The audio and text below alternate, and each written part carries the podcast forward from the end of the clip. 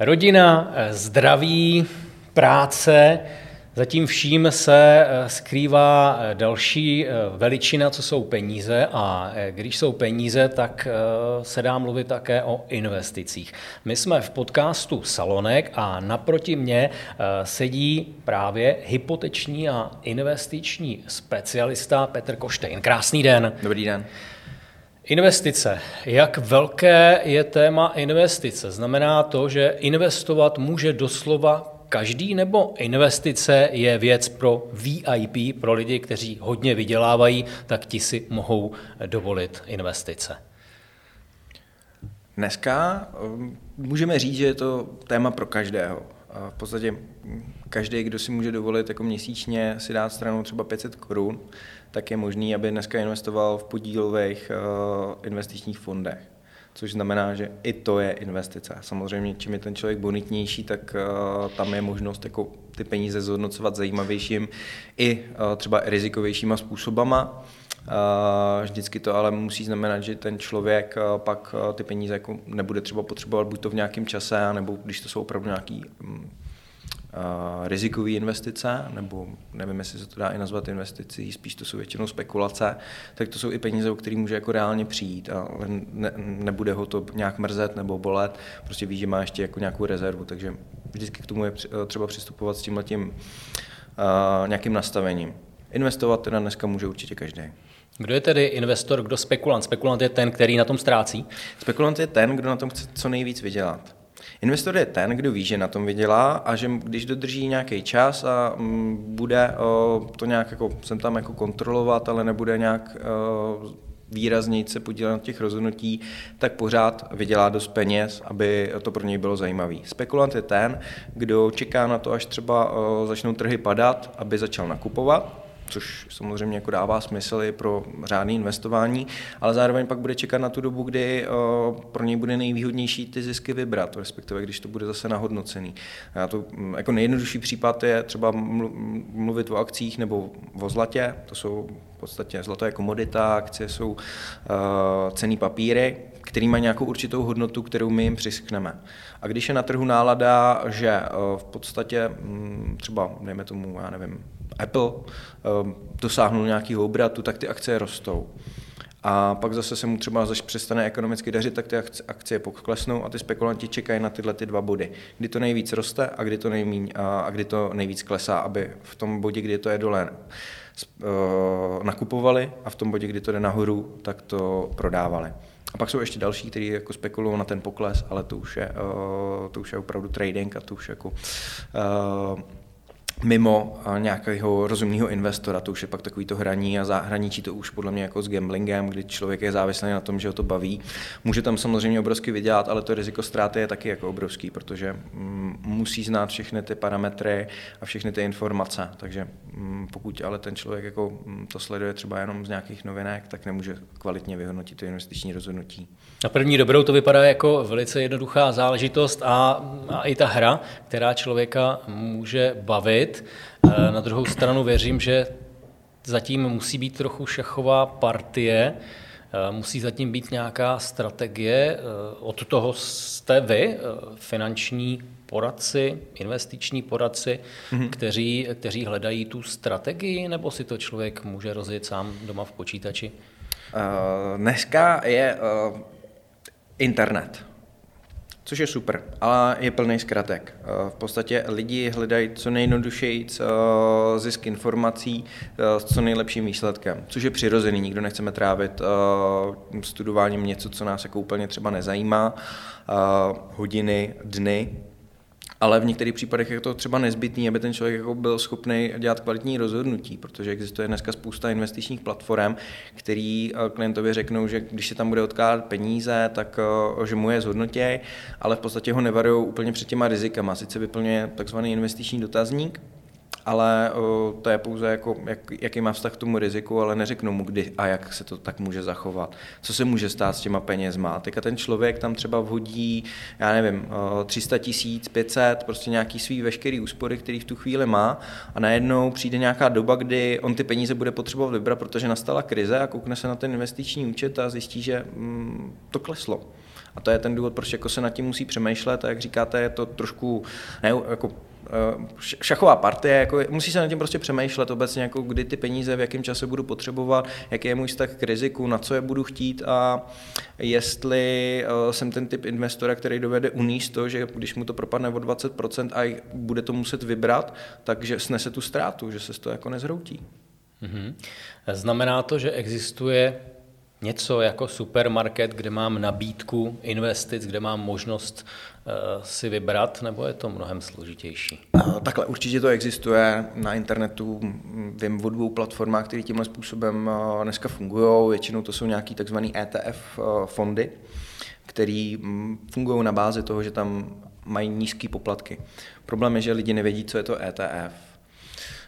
ETF je v podstatě pasivně řízený fond, jedná se o nějaký určitý index. Index je v podstatě sestavovaný žebříček firem, takže dejme tomu, že na akciovém trhu existuje třeba 500 firem a vy ten index sestavíte podle 100 nejlepších z nich, který nějakým způsobem ohodnotíte, že do toho indexu patří.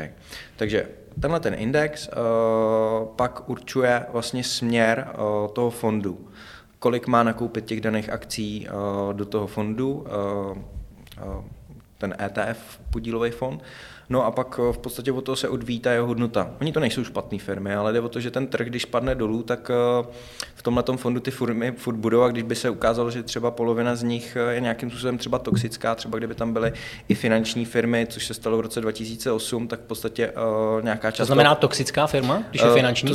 To spíš jako bylo v tom smyslu jako toxická z toho hlediska, že tam řada těch firm krachovala, takže ty akcie najednou byly bez hodnoty. Takže když by se to letos stalo v nějaký určitý části toho portfolia, tak to znamená pak, že ten klient reálně přijde o ty peníze. Pak jsou samozřejmě nějaké investiční společnosti, které dělají aktivně řízené fondy.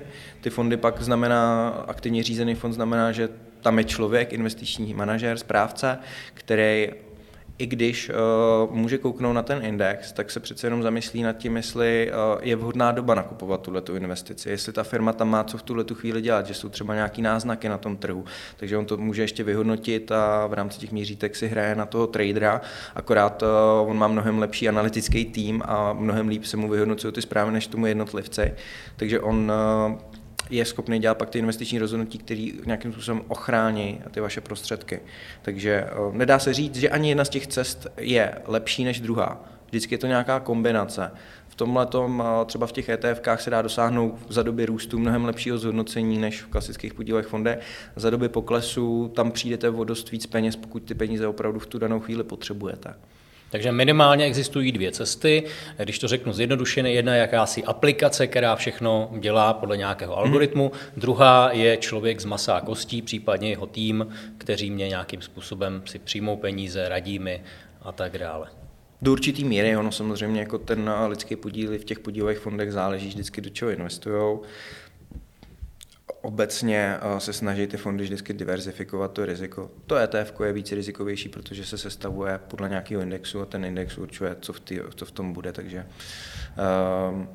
je to určitý, nebo to portfolio by měl člověk vždycky nějakým způsobem rozdělovat, takzvaně diverzifikovat ty rizika, takže pokud má jenom ETF, tak to není úplně vhodná strategie. Měl by řešit i ty ostatní fondy, který mu nějakým způsobem zkonzervativnějí to portfolio, aby kdyby náhodou potřeboval všechny ty peníze, které si do nich uložil, tak měl nějakou vidinu toho, že o všechny ty peníze díky třeba nějakému negativnímu trhu nebudou mít, nebo respektive ty podílové listy a ty cenné papíry, které jakoby vlastní, nebudou mít nižší hodnotu, než tam vložil. Takže zase opět se vracím k tomu, že je potřeba jako přemýšlet nad tím portfoliem.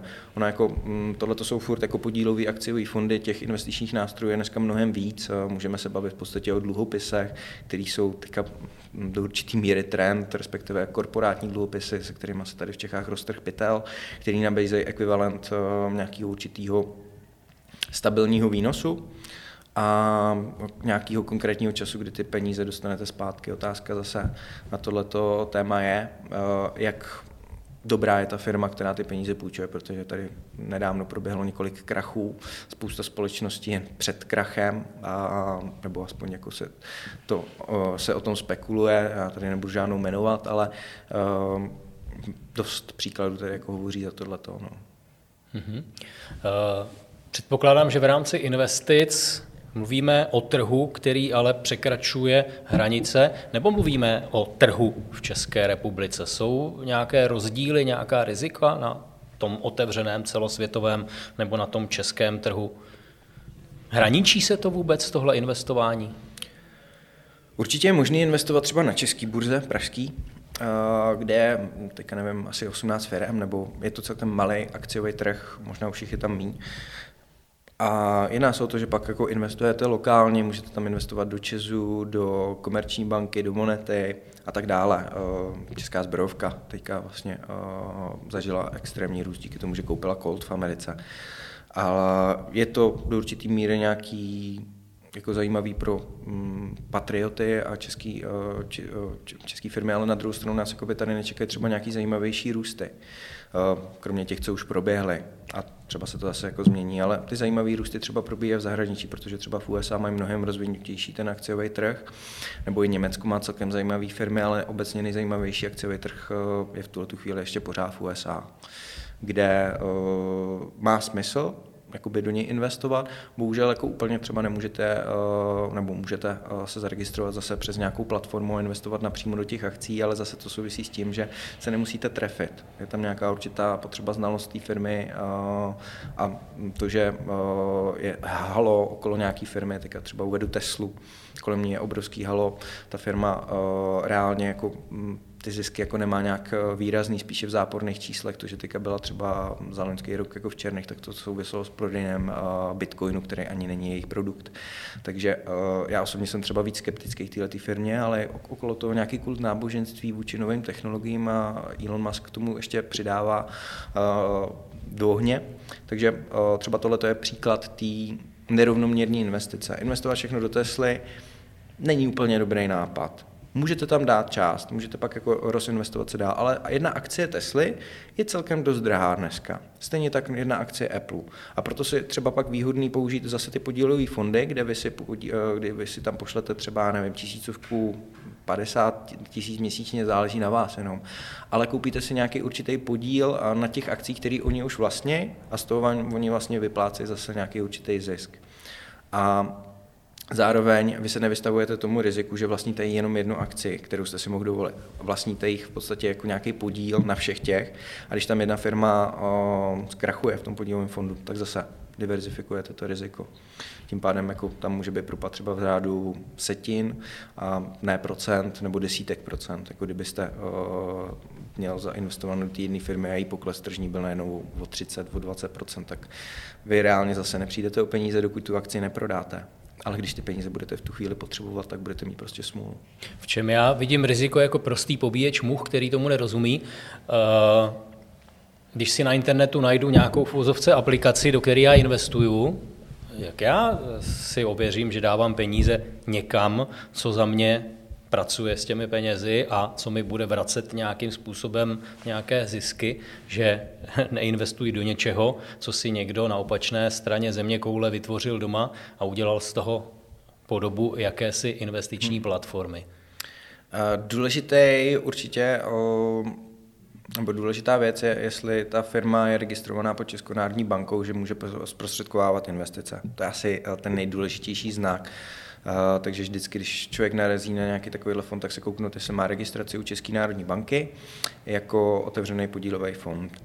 Existuje ještě alternativní podílový fond, který se jenom registruje na České národní bance, ale Česká národní banka ho nijak nedozoruje, nekontroluje, nemá takzvaný status. Takže ty kvalitní fondy, které tohleto splňují, tak jsou nějakým způsobem jako regulovaný, když to řeknu, Českou národní bankou, nebo minimálně ví, do čeho investuje a může nějak omezovat ty pravidla pro ty běžní investory. Pak jsou ty alternativní fondy, které fungují na bázi toho, že si někdo založí jako fond, vybírá peníze a pak do něčeho investuje a není to absolutně nějak kontrolovaný. Tak to byl třeba případ tady rodáka z Hradce pana Janáty, který si založil nějaký takový alternativní fond a v podstatě shodou okolností dneska jsem jako četl nějaký článek o tom, jak se mu to dařilo, tak jako ty peníze vlastně de facto rozpůjčoval. Byl to fond z jeho schéma, kdy ty zisky, který sliboval klientům, což bylo absurdní 30%. Ano, dá se to i v této době, jako kdy to roste, tak ten zisk mohl být dlouhodobě 30%, ale ne u všech. to by musel mít opravdu nějakou magickou křišťálovou kouli, kdyby viděl, kdy se co stane na tom trhu. No a on vybíral právě tím způsobem víc, než vyplácel těm věřitelům nebo těm investorům, kterým půjčil, nebo kterým mu dali peníze, že je zhodnotil 30%. No a pak v podstatě to došlo k tomu, že si na ní došlápli, protože tam byly nějaký náznaky, já teďka nechci jako to rozbírat nějak do detailu. Každopádně to je nějaký třeba ten typ toho alternativního fondu, který jako by člověka měl varovat, když mu slibují nějaký přehnaně velký zisk, protože 30% není standardní zisk a zároveň to souvisí s tím, že ty lidi jsou jako bohužel chamtiví. Nevím, jestli na západ, ale tady jako v Čechách ty lidi chtějí jako prostě maximální zisk za minimum rizika. A pan, nebo tenhle ten alternativní to je lidský fond, takový. Jim to sliboval, že oni přijmou zodpovědnost vlastně za to a slíbil jim, že zhodnotí ten 30%. A s tímhletím souvisí i třeba ten současný trh dluhopisů, kde se na něm objevuje spoustu jako takzvaných junk fondů, který jsou jako... v podstatě velice vysoce rizikový, ale prodává je bohužel i spoustu jako finančních poradců, který jsou zejména motivovaný třeba tou odměnou, kterou za to dostanou, ale nezamýšlí se nad tím, co když ta firma zkrachuje. Protože ta firma reálně jako nemá třeba žádný výsledky, že to není jako třeba Čes, který investuje do infrastruktury, vyrábí nějakou energii, ale že to jsou třeba firmy, které jako jsou postaveny na vzdušných zámcích, kdy slibují, že tamhle vymyslejí nějakou investiční strategii, investují třeba do vodíků nebo do nějakých jiných věcí a slibují, že to je něco jako budoucnost nebo pohon budoucnosti a podobně, ale ve finále jako by v tomhle tom nic nedělají. Nemají žádný majetek nebo ten majetek je velmi malý, takže i v případě toho, že by ten investiční záměr nevyšel, tak nemají nic, z čeho by vyplatili ty věřitele.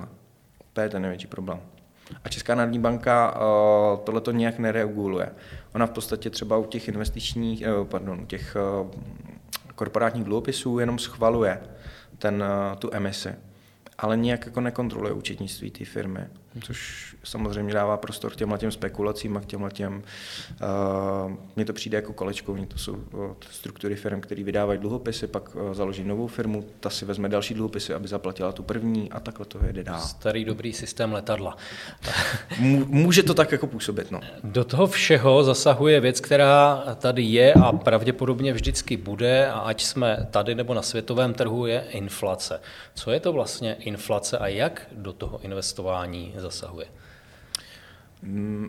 Jednoduchosti. 100 tisíc v roce 1990 mělo mnohem větší cenu nebo kupní sílu než 100 tisíc v roce 2020. Obecně to znamená, že nevím teďka, co bych si koupil za 100 tisíc v roce 1990.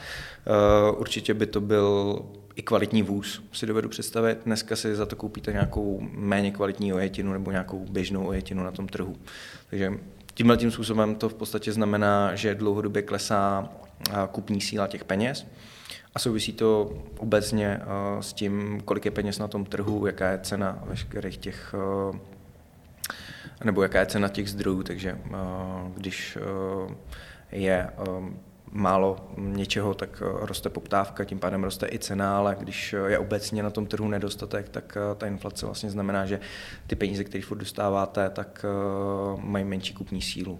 Dá se ta inflace předvídat, dá se vypočítat, nebo je to opět luštění z křišťálové koule, protože do toho vstupuje právě třeba Česká národní banka poměrně zásadně.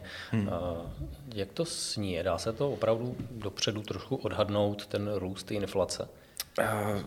Nejsem ekonom, nejsem ani analytik, ale je to dost těžký určitě.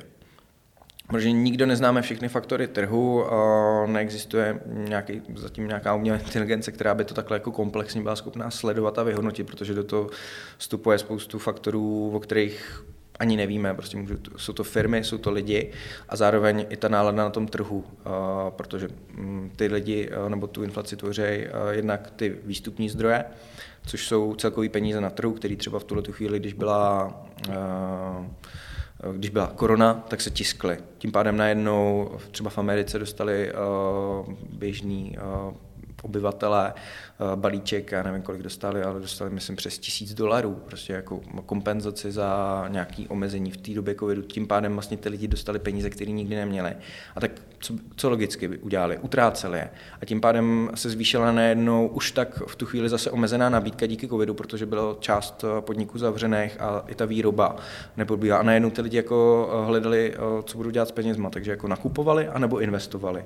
Proto třeba rostly extrémně některé komodity, třeba kryptoměny. Teďka zase, když už se to otevřelo, tak se to omezilo, teďka se to zase nějakým způsobem vrací. Nicméně zejména ten faktor, že na tom trhu bylo najednou přehršel peněz, který by tam normálně nebyly, tak způsobil teďka ten raketový skok té inflace. Jinak ta inflace je tady běžně, je tady jako furt, vždycky je v rozmezí 2-3%, což je dáno prostě tou ekonomikou, že nemáme tolik peněz, kolik máme zlata v trezoru, ale máme systém nějakých poměrných rezerv a ta banka vlastně vždycky, když půjčuje peníze, tak vydává nový peníze. A tím, že k tomu přidává úrok, tak se snaží stáhnout z trhu, ale vždycky tam třeba nějaký peníze jako můžou zůstat. Takže tohle je přirozený cyklus ekonomiky, že na tom trhu vždycky budou nový peníze, tím pádem vždycky budou růst ceny, protože celkový balík peněz se vždycky zvětšuje.